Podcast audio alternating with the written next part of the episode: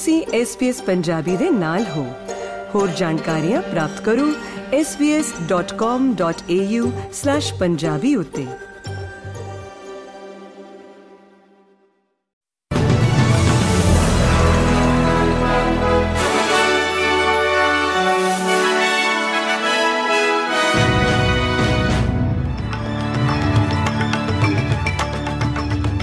SBS ਦੇ newsroom ਦੇ ਵਿੱਚ ਆਪ ਸਭ ਦਾ ਸਵਾਗਤ ਹੈ ਤੇ ਅੱਜ ਦੀਆਂ ਪ੍ਰਮੁੱਖ ਖਬਰਾਂ ਕੁਝ ਇਸ ਪ੍ਰਕਾਰ ਨੇ। ਚੱਕਰਵਾਤ ਜੈਸਪਰ ਦੀ ਵਜ੍ਹਾ ਨਾਲ ਪਏ ਭਾਰੀ ਮੀਂਹ ਅਤੇ ਹੜ੍ਹਾਂ ਦੇ ਚਲਦਿਆਂ ਉੱਤਰੀ ਕੁਈਨਜ਼ਲੈਂਡ ਪਾਣੀ ਦੇ ਵਿੱਚ ਡੁੱਬਿਆ ਹੋਇਆ ਹੈ। ਮੌਜੂਦਾ ਸਥਿਤੀ ਨੂੰ ਵੇਖਦਿਆਂ ਕੇਨਸ ਦੇ ਵਿੱਚ ਬਚਾਅ ਜਹਾਜ਼ਾਂ ਦੀ ਤਾਇਨਾਤੀ ਕਰ ਦਿੱਤੀ ਗਈ ਹੈ। ਖਬਰ ਇਹ ਵੀ ਹੈ ਕਿ ਹੜ੍ਹਾਂ ਦੇ ਚਲਦਿਆਂ ਉੱਤਰੀ ਕੁਈਨਜ਼ਲੈਂਡ ਦੇ ਸ਼ਹਿਰ ਵੁਜ਼ਲ-ਵੁਜ਼ਲ ਨੂੰ ਵੀ ਖਾਲੀ ਕਰਵਾ ਲਿਆ ਜਾਵੇਗਾ। ਜ਼ਿਕਰਯੋਗ ਹੈ ਕਿ ਮੀਂਹ ਸੋਮਵਾਰ ਅਤੇ ਮੰਗਲਵਾਰ ਤੱਕ ਜਾਰੀ ਰਹਿਣ ਦੀ ਭਵਿੱਖਬਾਣੀ ਕੀਤੀ ਗਈ ਹੈ। ਕੁਝ ਖੇਤਰ ਪਹਿਲਾਂ ਹੀ 1 ਮੀਟਰ ਤੋਂ ਵੱਧ ਪਾਣੀ ਨਾਲ ਪ੍ਰਭਾਵਿਤ ਹੋਏ ਹਨ ਅਤੇ ਉਮੀਦ ਹੈ ਕਿ ਪਾਣੀ ਦਾ ਪੱਧਰ 1977 ਦਾ ਰਿਕਾਰਡ ਤੋੜ ਸਕਦਾ ਹੈ।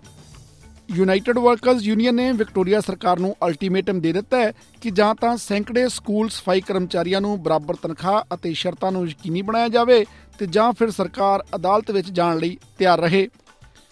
ਯੂਨੀਅਨ ਦਾ ਕਹਿਣਾ ਹੈ ਕਿ ਜੇਕਰ ਸਰਕਾਰ ਆਉਣ ਵਾਲੇ ਠੇਕੇਦਾਰਾਂ, ਟ੍ਰੇਡ ਫਲੈਕਸ ਅਤੇ ਸਿਰਕੋ ਨੂੰ 15 ਜਨਵਰੀ ਤੋਂ 700 ਵਿਕਟੋਰੀਅਨ ਕਲੀਨਰਾਂ ਨੂੰ ਬਰਾਬਰ ਘੰਟਿਆਂ ਲਈ ਅਤੇ ਬਰਾਬਰ ਸ਼ਰਤਾਂ ਉੱਤੇ ਰੱਖਣ ਲਈ ਨਿਰਦੇਸ਼ ਨਹੀਂ ਦਿੰਦੀ, ਤਾਂ ਸਰਕਾਰ ਵਿਰੁੱਧ ਕਾਰਵਾਈ ਸ਼ੁਰੂ ਕਰ ਦਿੱਤੀ ਜਾਏਗੀ।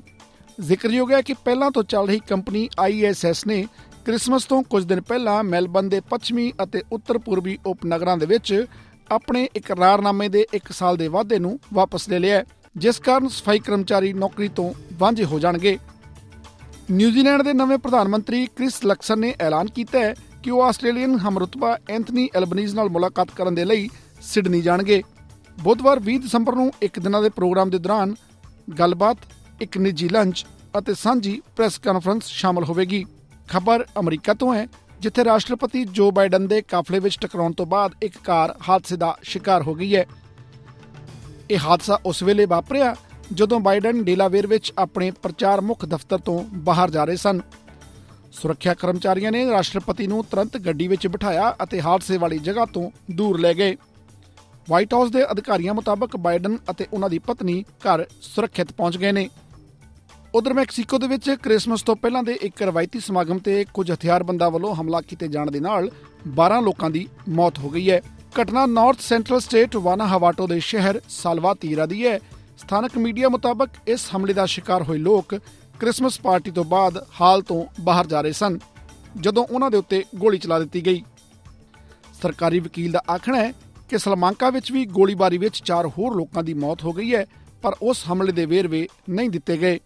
ਤੇ ਆਖਰ ਵਿੱਚ ਗੱਲ ਭਾਰਤ ਕੈਨੇਡਾ ਸਬੰਧਾਂ ਦੀ ਸੰਯੁਕਤ ਰਾਜ ਅਮਰੀਕਾ ਅਤੇ ਕੈਨੇਡਾ ਦੇ ਵਿੱਚ ਖਾਲਿਸਤਾਨ ਸਮਰਥਕਾਂ ਨੂੰ ਕਤਲ ਕਰਨ ਦੀ ਸਾਜ਼ਿਸ਼ ਦੇ ਦੋਸ਼ਾਂ ਦਾ ਸਾਹਮਣਾ ਕਰ ਰਹੇ ਭਾਰਤ ਦੇ ਵਿਦੇਸ਼ ਮੰਤਰੀ ਐਸ ਜੈ ਸ਼ੰਕਰ ਨੇ ਆਖਿਆ ਕਿ ਜ਼ਰੂਰੀ ਤੌਰ ਤੇ ਦੋਵੇਂ ਮੁੱਦੇ ਇੱਕੋ ਜਿਹੇ ਨਹੀਂ ਹਨ। ਵਿਦੇਸ਼ ਮੰਤਰੀ ਨੇ ਆਖਿਆ ਕਿ ਇੱਕ ਜ਼ਿੰਮੇਵਾਰ ਅਤੇ ਸਮਝਦਾਰ ਮੁਲਕ ਦੇ ਵਜੋਂ ਭਾਰਤ ਹਮੇਸ਼ਾ ਕਿਸੇ ਹੋਰ ਮੁਲਕ ਵੱਲੋਂ ਦਿੱਤੀ ਗਈ ਸੂਚਨਾ ਦੀ ਪੜਤਾਲ ਕਰਨ ਦੇ ਲਈ ਤਿਆਰ ਹੈ। ਜ਼ਿਕਰਯੋਗ ਹੈ ਕਿ ਸਤੰਬਰ ਮਹੀਨੇ ਦੇ ਵਿੱਚ ਕੈਨੇਡੀਅਨ ਪ੍ਰਧਾਨ ਮੰਤਰੀ ਜਸਟਨ ਟਰੂਡੋ ਨੇ ਕੈਨੇਡੀਅਨ ਨਾਗਰਿਕ ਹਰਦੀਪ ਸਿੰਘ ਨਿੱਜਰ ਦੀ ਹੱਤਿਆ ਦੇ ਮਾਮਲੇ ਦੇ ਵਿੱਚ ਭਾਰਤ ਦੇ ਉੱਤੇ ਸਵਾਲ ਖੜੇ ਕੀਤੇ ਸਨ। ਕੈਨੇਡੀਅਨ ਪ੍ਰਧਾਨ ਮੰਤਰੀ ਨੇ ਇਸ ਹੱਤਿਆ ਦੇ ਪਿੱਛੇ ਭਾਰਤੀ ਏਜੰਟਾਂ ਦੀ ਸੰਭਾਵੀ ਸ਼ਮੂਲੀਅਤ ਦੇ ਗੰਭੀਰ ਦੋਸ਼ ਲਗਾਏ ਸਨ।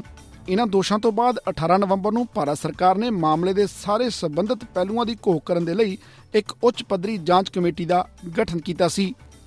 ਇਹ ਸਨ ਅੱਜ ਦੀਆਂ ਕੁਝ ਚੋਣਵੀਆਂ ਖਬਰਾਂ। SBS ਪੰਜਾਬੀ ਤੋਂ ਮੈਂ ਹਾਂ ਪਤਰਸ ਮਸੀਹ।